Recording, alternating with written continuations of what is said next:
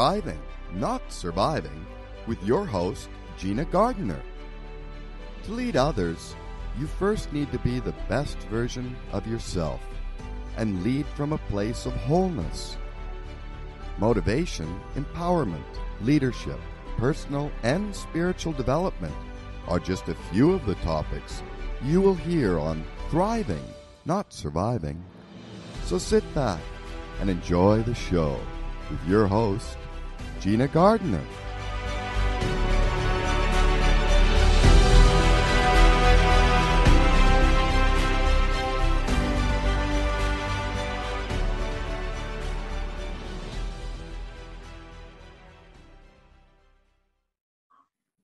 Hello there, and welcome to today's show. And I'm really, really thrilled to uh, introduce my guest to you, TJ Thomas. And I've worked with him. Um, he's helped me as a mentor, and I can only say what an amazing guy he is. I'm going to read his bio because it's very impressive, and I don't want to miss anything. TJ Thomas loves teaching and helping others overcome their fear of selling.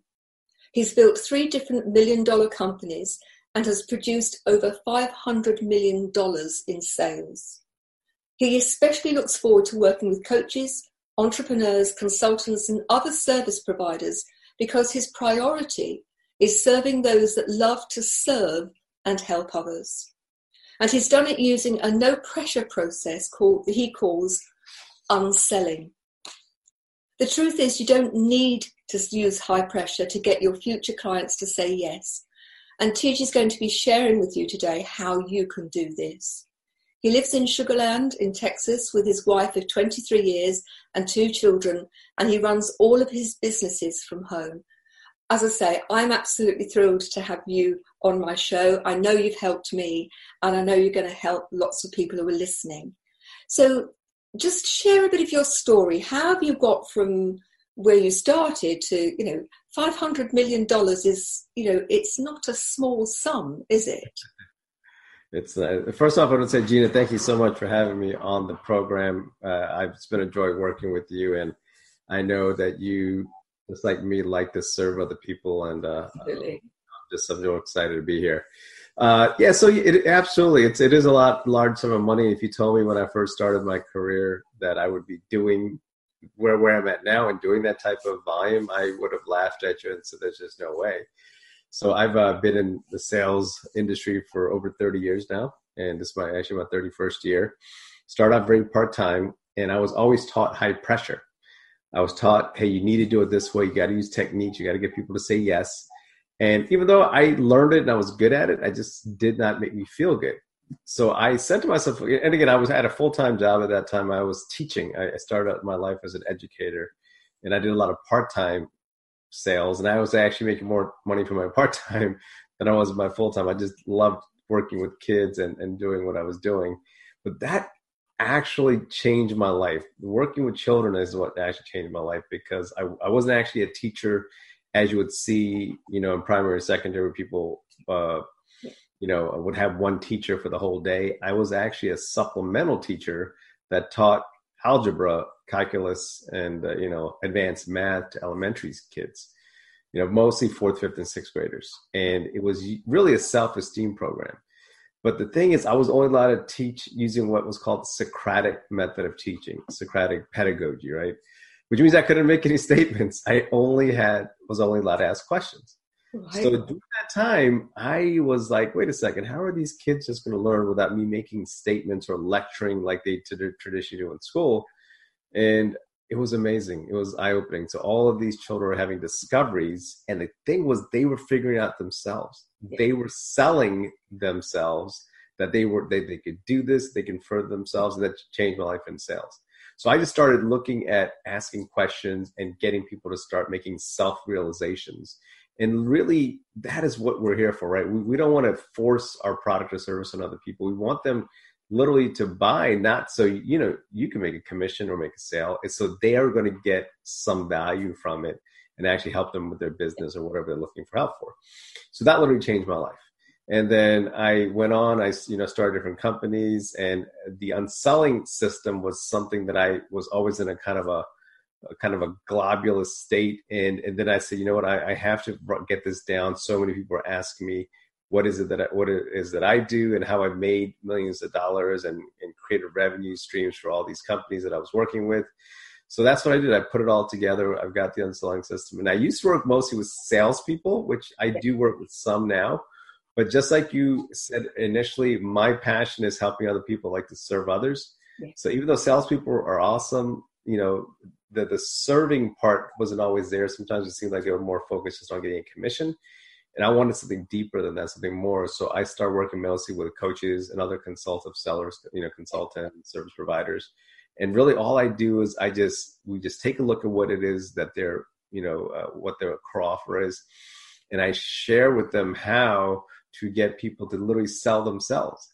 So instead of converting at 10 or 15%, if you use what I teach with unselling, a lot of my students are converting at 50%, 60, and even higher without getting objections, without getting complaints and refunds, and they have a high lifetime value. So yeah, it has been a journey for me, and I've enjoyed every step of it. There were some challenges in there as well, but I, I enjoyed. I enjoyed it because it just made me stronger, made me, you know, uh, realize what I had was something special that I wanted to share with as many people as possible and yeah so that's kind of the short of it is just i started pretty basic and then just was very consistent. And it really doesn't matter the dollar amount. I've sold you know from a few hundred dollars up to $150000 over the phone.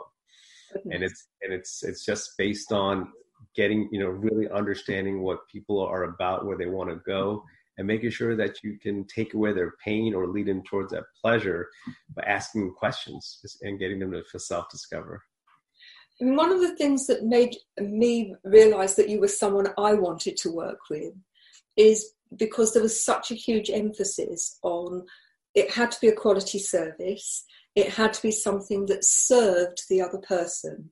It wasn't about trying to sell snow to Eskimos. It was really about having the integrity that you wanted very much to provide service and help and support in whatever format that may be for other people. And I just wonder what your view is in terms of, you know, there's so many people who, who resist selling or think that, particularly if you're in one of the holistic therapies, for example, that you shouldn't be charging. And I just wondered what your view was on that.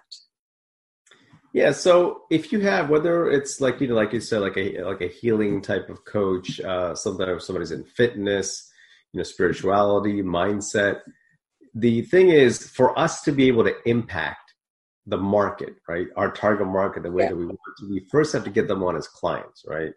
So it'd be great just to just give a lot of things away for free. And I'm not saying not to give things away for free. Like if there, if you have a Facebook group or if you have a PDF or some videos or content that you've done, it'll give people a general idea of what they need to do. But for people to r- really maximize, there's usually a paid component that you as a coach consultant should have. You should have that because they can get people to go to another level. So they may get to a certain level, but for them to go further, they're going to go need to go deeper with you, right? It could be in a group setting, it could be one on one, right? It could be as part of a membership site, but they have to have a way to go deeper.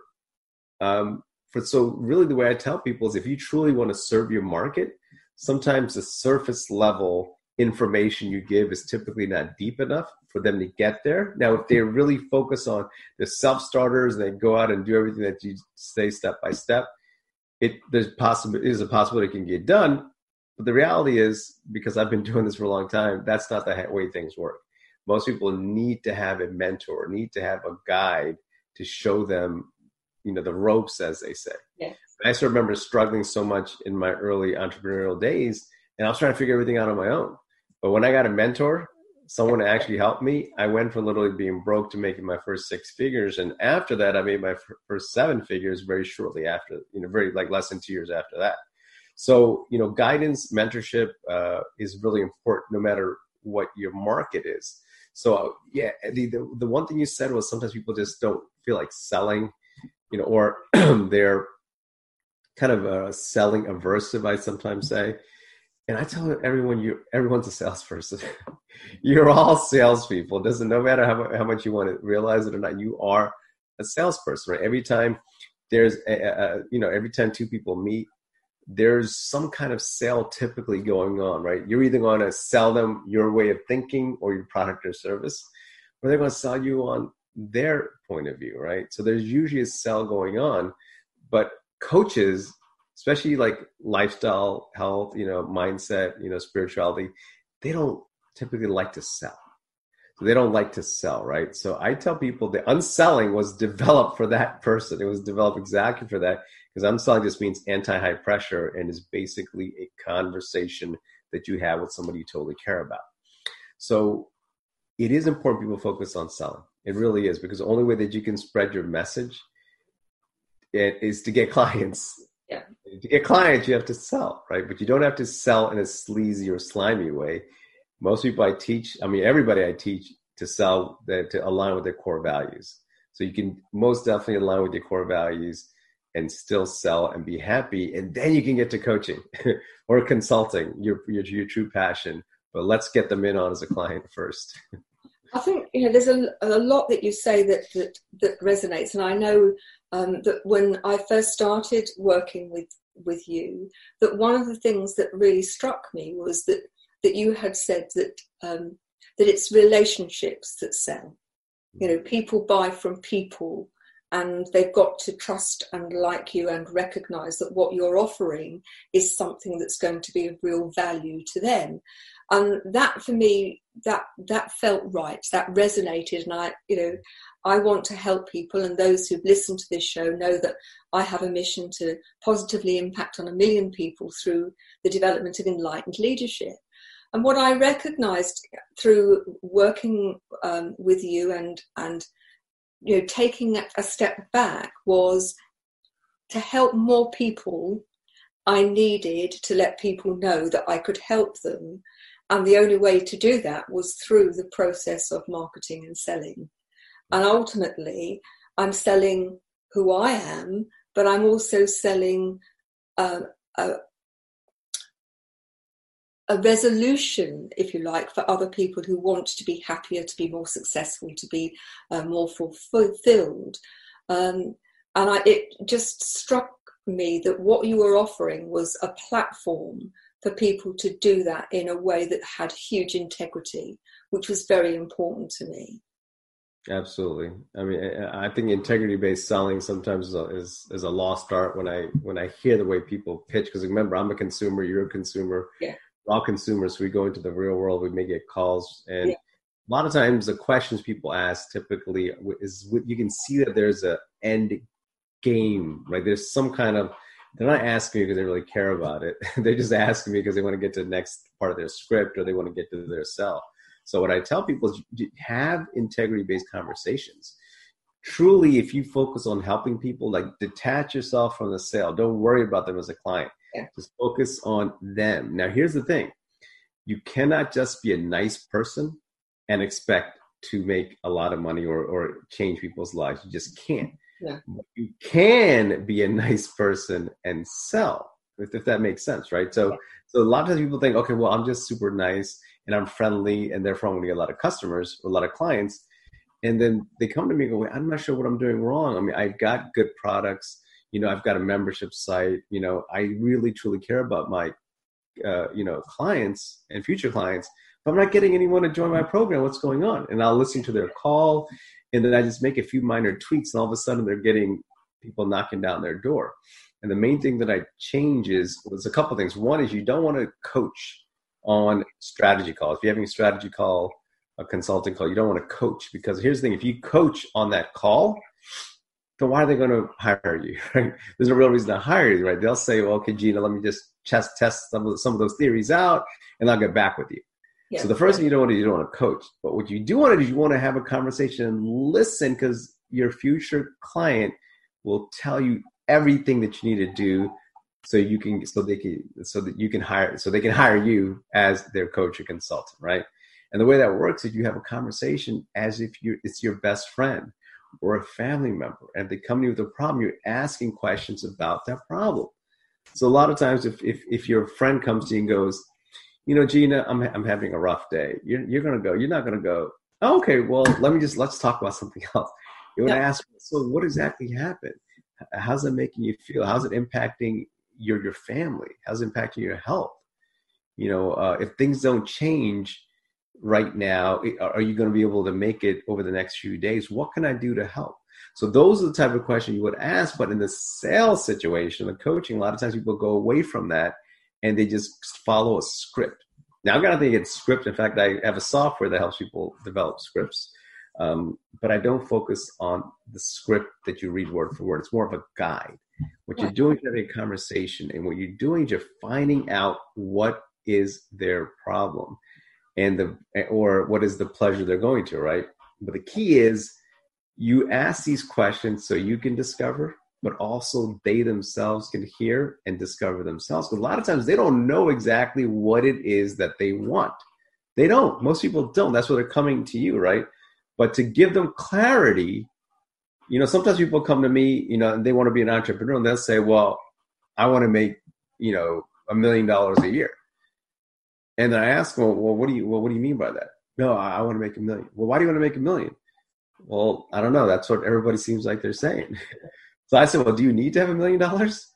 I don't know. And then I'd start going through what their needs are, and they may say, I only need to make six thousand two hundred and fifty dollars a month. What's the difference between a million and two fifty?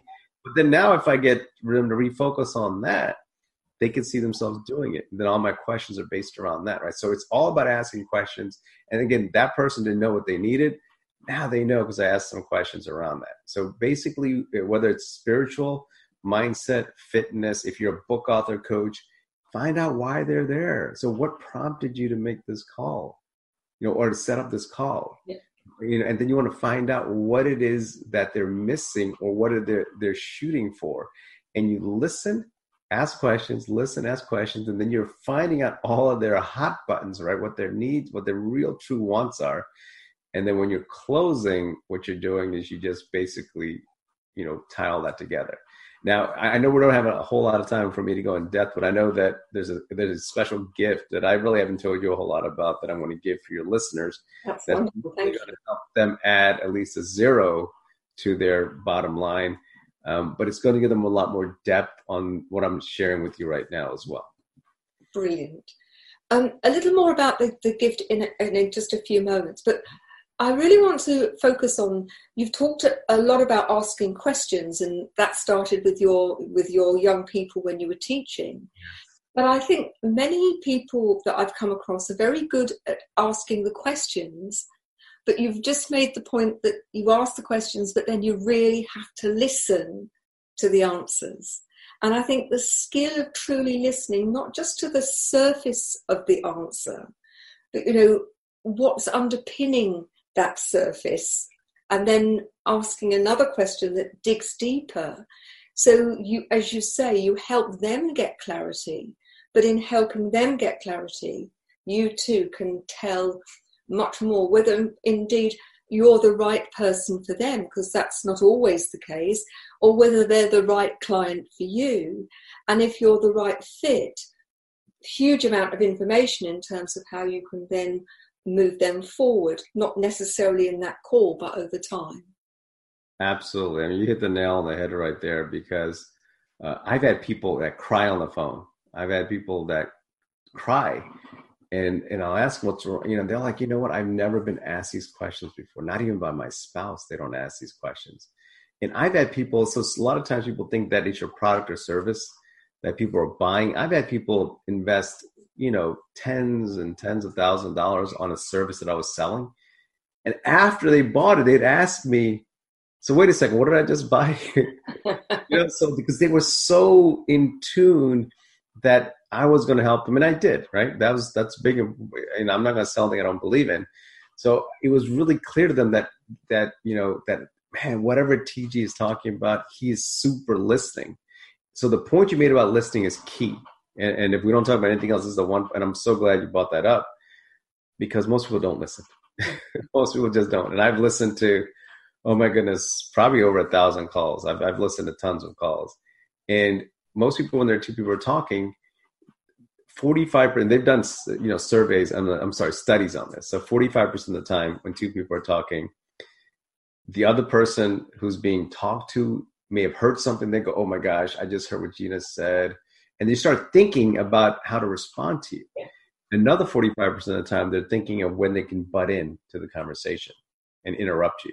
Yeah. Which means 90% of the time, people aren't listening. And Yeah. that is that inherently is a big problem in sales. See, you, when, when people don't listen, what they do is then they start projecting their offer and they're not truly listening. So the offer is not aligned with the wants, desires, goals, and needs that the future client has. And because of that, there's that's why people say no. So when you start aligning those things, like you know, my my wife and I a few years ago when we bought her a car, uh, we told the salesperson exactly what we're looking for. Our concern was safety, security for the family. That was it. We basically told him what was the main thing, what that was important, and he spent no time talking about that. He ended up talking about cup holders and luxury, and the you know the the room in the back, which is okay to weave those things in, but he didn't focus. He so literally we were tuned out pretty much the whole sales pitch. So look at what you're doing. In fact, I tell people to record themselves, and you'll be shocked at how many times you cut people off. How you're, you're you heard them say something, then you go on to something else. So I tell people just truly listen. You know, don't worry about what you what your end game. You'll you'll eventually get to where you're you're doing these strategy calls in about thirty to forty five minutes. But your first few maybe over an hour, which is okay because you're learning, right? But Yeah. eventually you'll get it narrow, narrow down, and then you're going to find out in a 45 minute call, wow, for every five calls I'm having, I'm converting three of them. Yeah. That's a big difference than converting zero or one out of every five, right? So yeah, listening is crucial, absolutely crucial. But if they, if your students, if your listeners, subscribers do that, like I. I have a view though that I think one of the reasons why you're so successful when you listen is so few people feel listened to in life.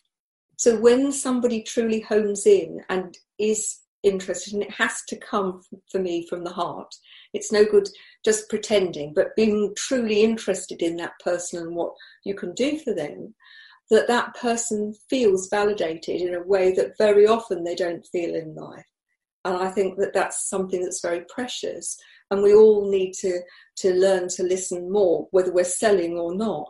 You know, I say to my students, you've got two ears and one mouth for a very good reason. It should be that way round.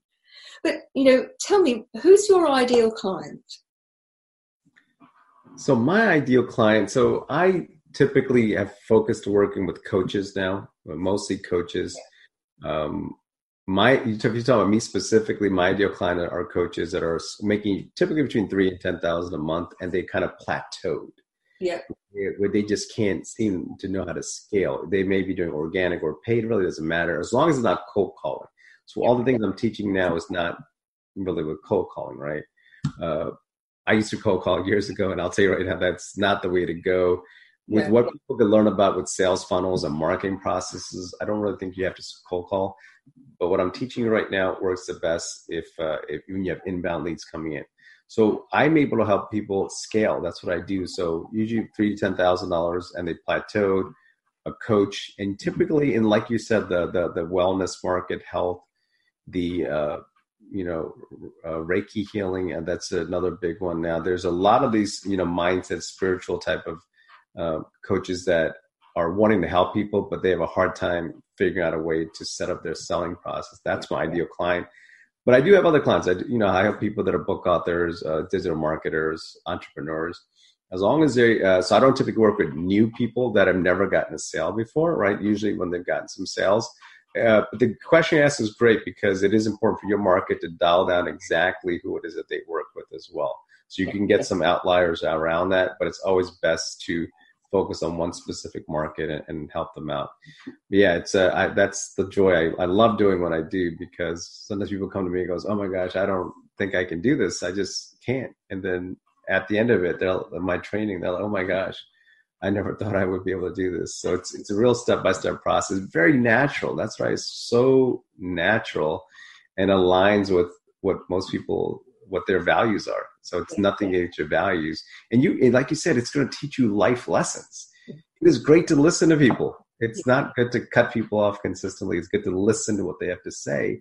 And many times, if you just listen, you don't sometimes have to have to do any selling. They'll just sell themselves, right? Yeah. So so that's very very crucial. Absolutely. Brilliant. So tell us about this free gift that you have for us.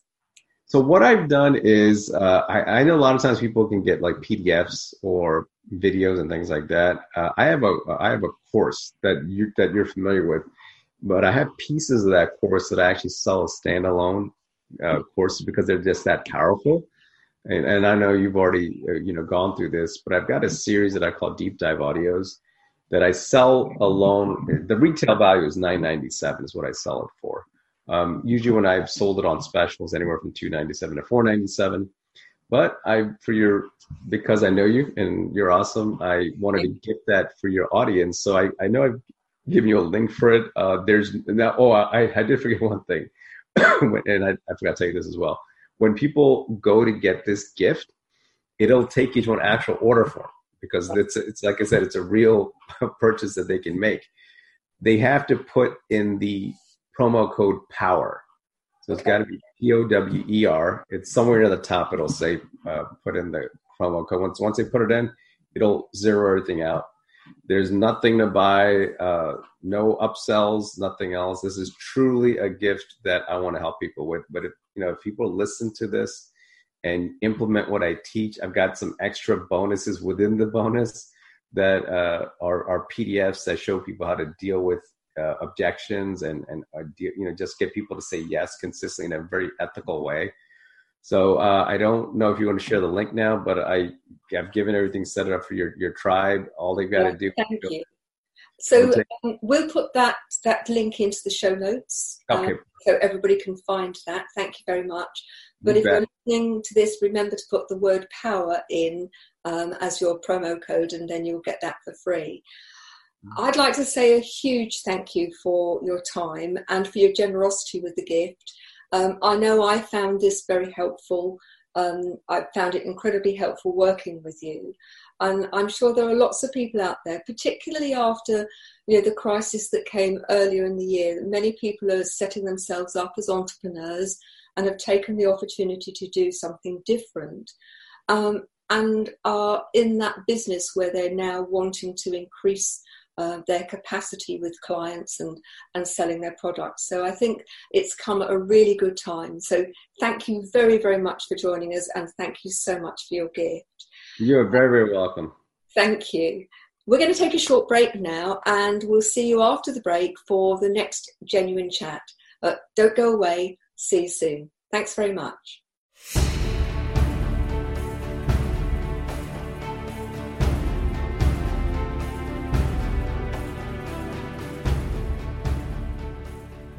If you're a businesswoman who is overwhelmed or suffering from imposter syndrome, who is tired of having one disastrous relationship after another, or who finds it hard just to say no, well, it's time to take care of you. You get the best out of life by contacting Gina Gardner, relationship coach and best selling author and motivational speaker. Just visit genuinely u.com.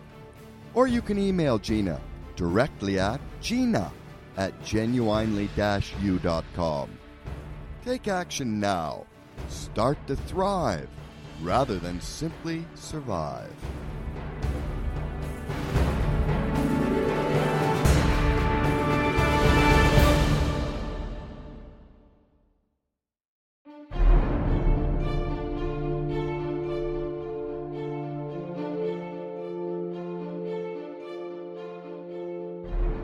Imagine being a highly successful, enlightened leader who is in complete alignment with your best self, who makes a positive difference on a daily basis. Let me introduce Gina Gardner, an expert in developing transformational leadership with over 30 years of experience. Gina has developed a unique and unrivaled approach to help you step into your genuine power to become an enlightened leader. And when you do, amazing things happen. Go to enlightenedleadership.co or email Gina at gina at genuinely-u.com.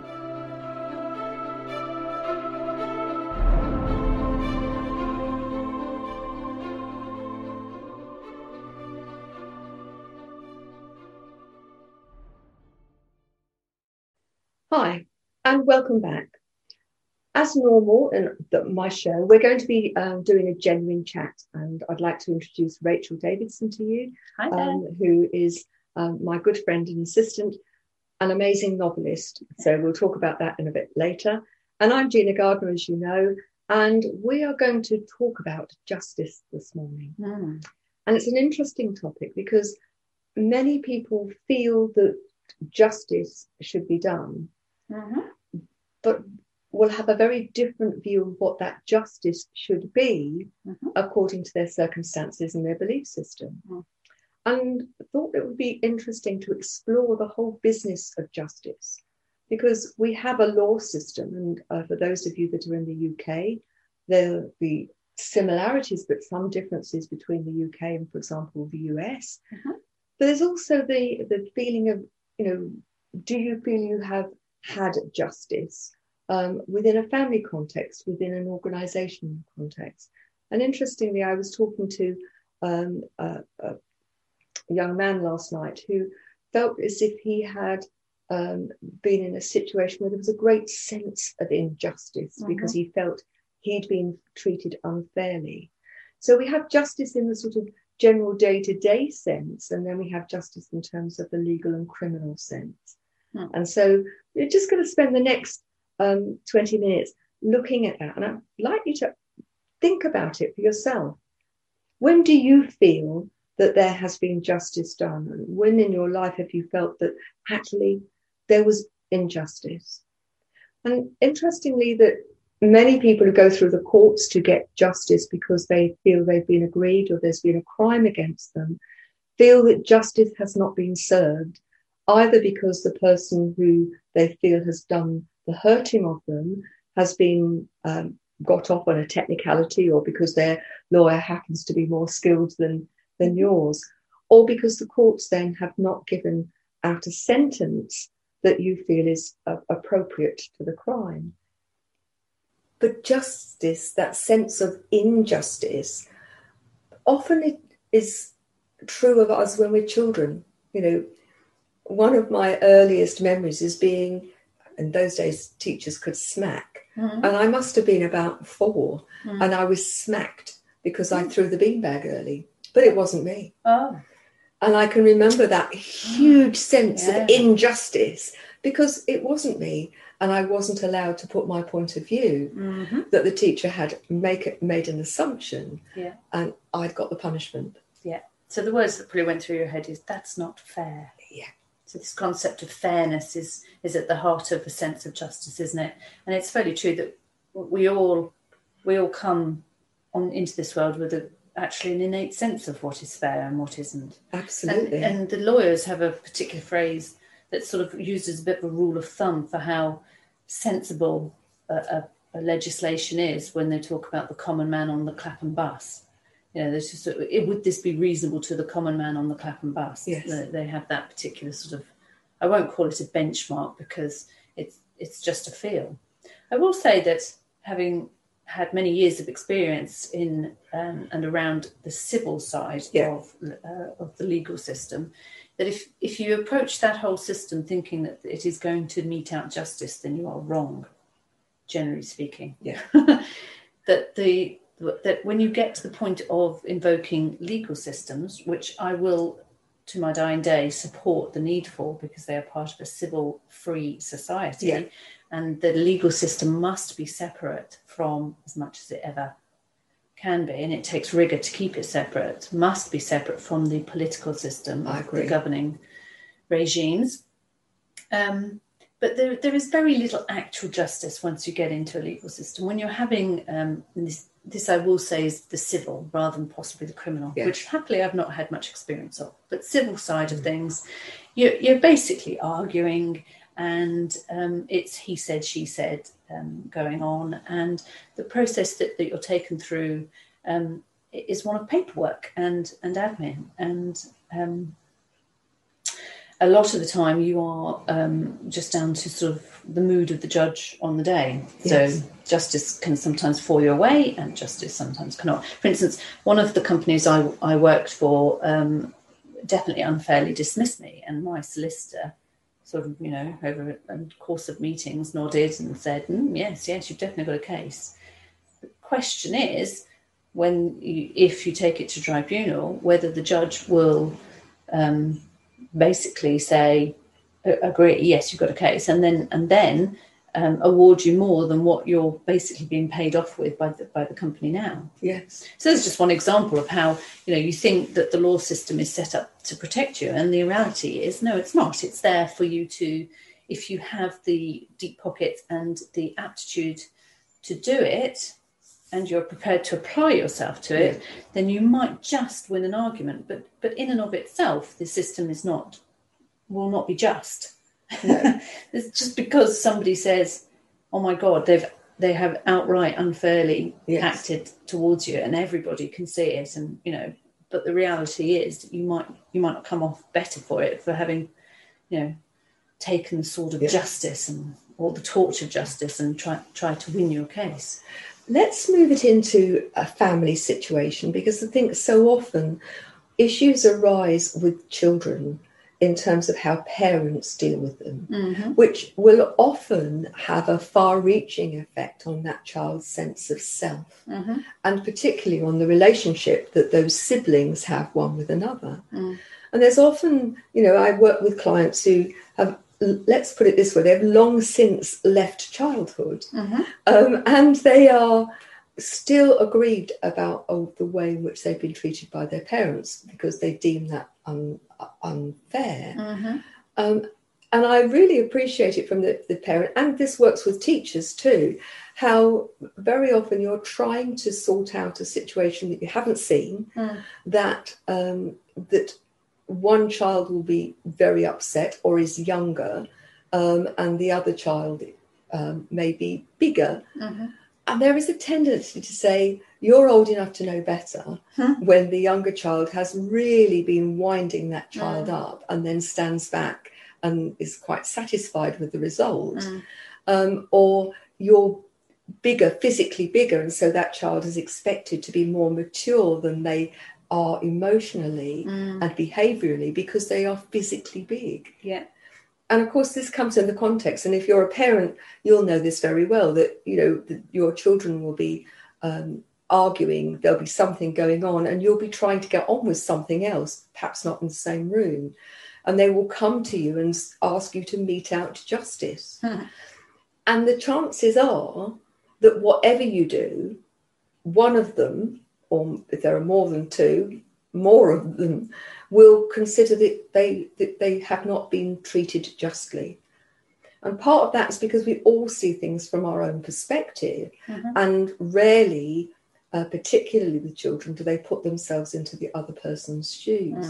And the dynamics within a family are often very complicated. So, your position in the family, the oldest child is often expected to be the one to be more mature. And maturity is nothing to do with age, really. You know, people, I've known people um, who at seven show more maturity than many people I've known who have been in their 40s, 50s, 60s, and 70s. So much of it is their intrinsic personality and then, of course, life experiences. But if you're in the family situation and you're a parent who is um, trying to sort out a situation, particularly if it's a, a, a, pattern of behavior, then it can be quite difficult to deal with that in a way that feels as if justice has been served. Um, and you know, getting those children to recognise that each of them have played a part um, is difficult. Now, if you put that into the work context, that very often is just a bigger version of the family context, isn't it? Well, I mean, there's though you would hope that the work context would would a have have a bit more distance from emotions Yes. in the sense that people understand, um, you know, boundaries and and professionalism in the sense of what is a, a good way of behaving in order to achieve a certain result versus a bad way. And Yeah. families often don't bother to stick to those rules. Um, but there are many companies where the um, the culture is that in in written form in the handbook there are very clearly defined codes of conduct and, and ways of, of mm. behaving, mm. but they're not always met. No, but if if you go out into the world expecting that, ah, that's a different thing, isn't it? Well, I mean, my daughter was moaning the other day about something that's very unjust in the sense of the education system and what she's being required yeah. to do, and, and it is unfair. And she's bemoaning the fact that um, she's not being told the truth about something, a, a, truth that, frankly, if if actually admitted in, in the open way she she wishes it to be to be done, would probably result in somebody losing their job. And I had to say to her, I, I totally feel for you, but why are you expecting somebody to tell you the truth in this situation? Why do you expect it to be fair? The whole, you know, look at the whole system. Look, look at what actually the individuals in that system are fearful of losing. So if you go into the world expecting justice and fairness, you're probably going to end up being quite disappointed most of the time because A, fairness and justice is uh, subjective. Yes. It's down to what your values say and what your opinion is. And and the likelihood is that you're probably not dealing with people who um, are willing to risk themselves for something that might benefit you. That's true, but if you take that um, to as your starting point, I think the difficulty with that is that if you distrust people because you think they're not going to be fair, they're not going to serve justice, and that's your starting point, then it can then create a huge issue in terms of how you you create um, and develop relationships over time. Yeah, if that's your starting point. But I think if you wait long enough, most people will demonstrate that to you. I, I think that may. And if they don't, hurrah! we don't need to be having this conversation. But you know, we're talking about a, a sense the only people people only start quoting about justice when they feel a sense of injustice. I think that's very true. Yeah? And people don't talk about justice in the sense of, um, I wasn't just then it's always in the in the uh, I have had an injustice done to me. They are unjust. Yeah. No, nobody tends to tends to sort of, you know, my daughter's not going to come and sit in the car and, and talk about how how she she failed and she should have done this and she should have done that. Yeah. And that's one of the reasons that we talk about radical responsibility because yeah. in every situation there you have some responsibility and in fact, going back to the young man I was talking to yesterday, mm. the problem had been going on for 11 months. Mm. And so my question to him was, why have you left it so long? Mm. And all sorts of quite reasonable things came out. I didn't want to appear weak. I didn't want to be difficult. It was a, a new job. I wanted mm. to be seen to be doing well. Mm. Um, and he became more and more ground down by the situation. Mm, yeah. So it then gets to the point where people are find it very difficult to talk about because they have left it to the point where it then starts to look as if it's sour grapes. It looks as if you're trying to justify um, that you haven't um, succeeded in the way that the other person wants you to. Yeah, I mean, there's a lot of internal processing going on there that is, sorry to be blunt, but frankly, storytelling um, because he's concerned about this. Absolutely. I might look like this, and I might come over as that, and uh, and so on and so forth. And that's entirely human because we all do that. I'm going to say is the storytelling is is one of the biggest challenges I think um, in terms of you feeling happy, in terms of you being successful, and um, you know operating well in life. That the more stories you tell yourself where you're in victim mode, the more difficult it is for you to step into your power and actually take action. See, I think that's the paradox of justice. Yeah. I think, I mean, I know you say, oh, you can't. Uh, not you can't stand in mistrust of everybody otherwise you you live but on the other hand if if you are have learned lessons whereby you understand that um, you, you, know you're not looking for somebody else to save you in some sense yes you're not mm-hmm expecting good behavior from that person without any demonstration that they're capable of it. If you are actually a little bit reserved in who you trust, you are more likely to get justice in life. You are more likely to not suffer injustice, I'll put it like that. Um, so there is that paradox yeah, yeah, yeah. It's good to trust and it's good to be open. and It's good to, you know, understand that people have their own issues and, you know, forgive them and give. But on the other hand, if, if, if you're true that way, I mean, 11 months is a long time to sit and suffer and, and then expect justice.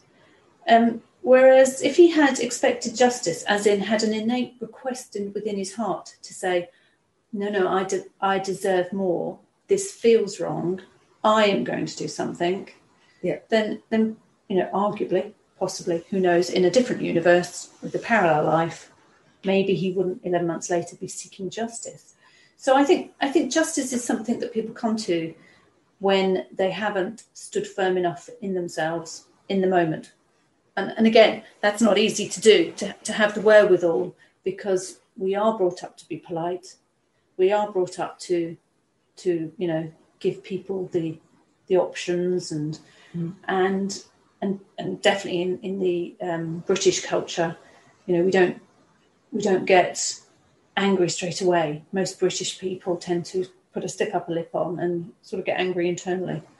Passive aggressiveness is more mm. towards our our nature. So you know, but I do think that um, if you are capable of standing firm in the moment and, and meting out your own justice, so to speak, yeah, by demonstrating that boundaries will not be crossed and you you can't actually get away with treating me like that.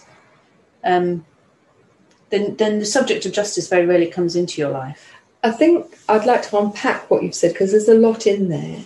And I would say that if you've got a good sense of self worth, mm. that that's where it starts. Rather than the not trusting other people outside, it's about trusting yourself inside and having that sense, that inner sense of um, how I treat myself. I treat myself with respect and I expect other people to do the same.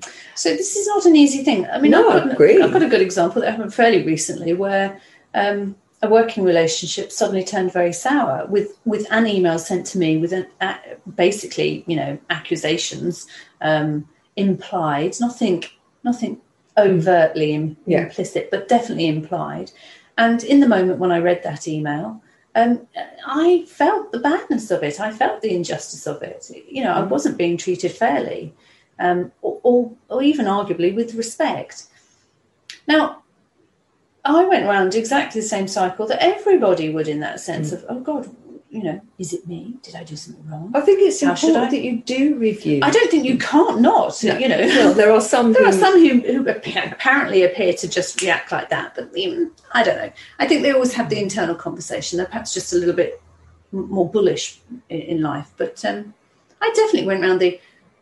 So this is what I've got to put up with. So I've got to kowtow and be subservient and behave in this um, rather um, derogatory manner, you know, basically reduce myself in order to what? In order to, to fit in. You know. And and I totally accept that it was only because I had backup in the moment that I was able to stand firm and say, that didn't feel right. I'm not putting up with it. If you can't see how you made me feel and, and how you also need to um, change, then this is over. This is done with and indeed it, it was because the other party could not see it no. and and indeed claimed as most bullies do that um, everybody would would think the way he did um, i think there's a again there's a lot there in the very often in these relationships that somebody has a, a position i'm not suggesting necessarily in your situation but has a position of status which then puts that other person on the back foot already because that other person has um, has sure. the power that that status brings. Yeah, I mean, that's absolutely part of it. Yeah. But in, inevitably, how you feel about yourself is going to make a huge difference in terms of how you deal with all of these things. And so I think having a really good sense of self um, and valuing yourself, that's not about I'm better than anybody else, but I, that I should be treated in a, a, a respectful and honourable way. And if I'm not, then I feel confident enough to say that's not good enough enough. You've crossed the line. Yeah, because there are very few scenarios in, in, in life, modern life, that are actually real. I mean, you know, you have agency as a, as a person on this planet. Yes. And nobody has status above you. at that At that fundamental level, no. level. No. And then we come into structures which say, I have a title that is more important than yours, or, Yeah. or I have more money in the bank. Yeah, these are not real structures. They are They're only humanly as, created. but they're okay? as real as we allow them to be. Yeah, and they are real in the sense that, that you know, yes, that that has a point, and yes, we we do value people who have more money in the bank than than people who don't, and that gives them a status. And and yes, there is a biological status of of um, you know exhibited by lobsters and the animal kingdom the world over that that uh, of territory and, and and status. Therefore, yes, that that it, that is there. But ultimately, when it boils down to it, you have just the amount of same agency as the person who is giving you the injustice. That's the self worth you have to come to. But it only works when you recognize that you can step into your power. Yeah. And that power is not about diminishing other people. And what we see a lot of, I think, at the moment is I'm more powerful than you, that makes you lesser. And I think it's time for people to recognize that you have that um, value just being you. Hmm. And if you step into your own power, you are far less likely to be on the receiving end of somebody else um, meting out injustice because they are in not their genuine power, but in their ego power. And you can see lots and lots of, of examples at, at every strata of society of people who are at the moment wielding that ego power. And the only way I think that we are going to make a fundamental difference is when each person steps into their genuine power and really recognizes their worth.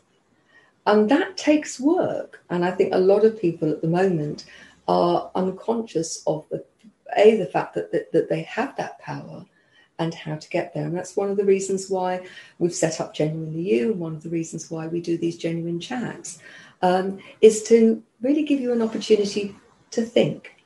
Um, we haven't got all the answers because um, ultimately your circumstance is going to be different. But you can always contact me through Genuinely uh, Gina. So it's Gina at genuinely-u.com. Um, you can raise questions and we'll be very happy to explore those. But if you're at the moment sitting with that sense that life is unjust, that you are a victim to circumstances, I would urge you to really think about the fact that you are a powerful being when you choose to step into that power and to take dominion over yourself, um, not other people, but over yourself, and to recognize that ultimately how you operate in the world is going to be um, how other people will treat you. If you expect to be treated as a victim, make no mistake that there are people around who will treat you as a victim. But when you stand, in, stand into your genuine power, you have got much more opportunity to set the boundaries and to keep them. Now, lots of information on the website genuinely-u.com.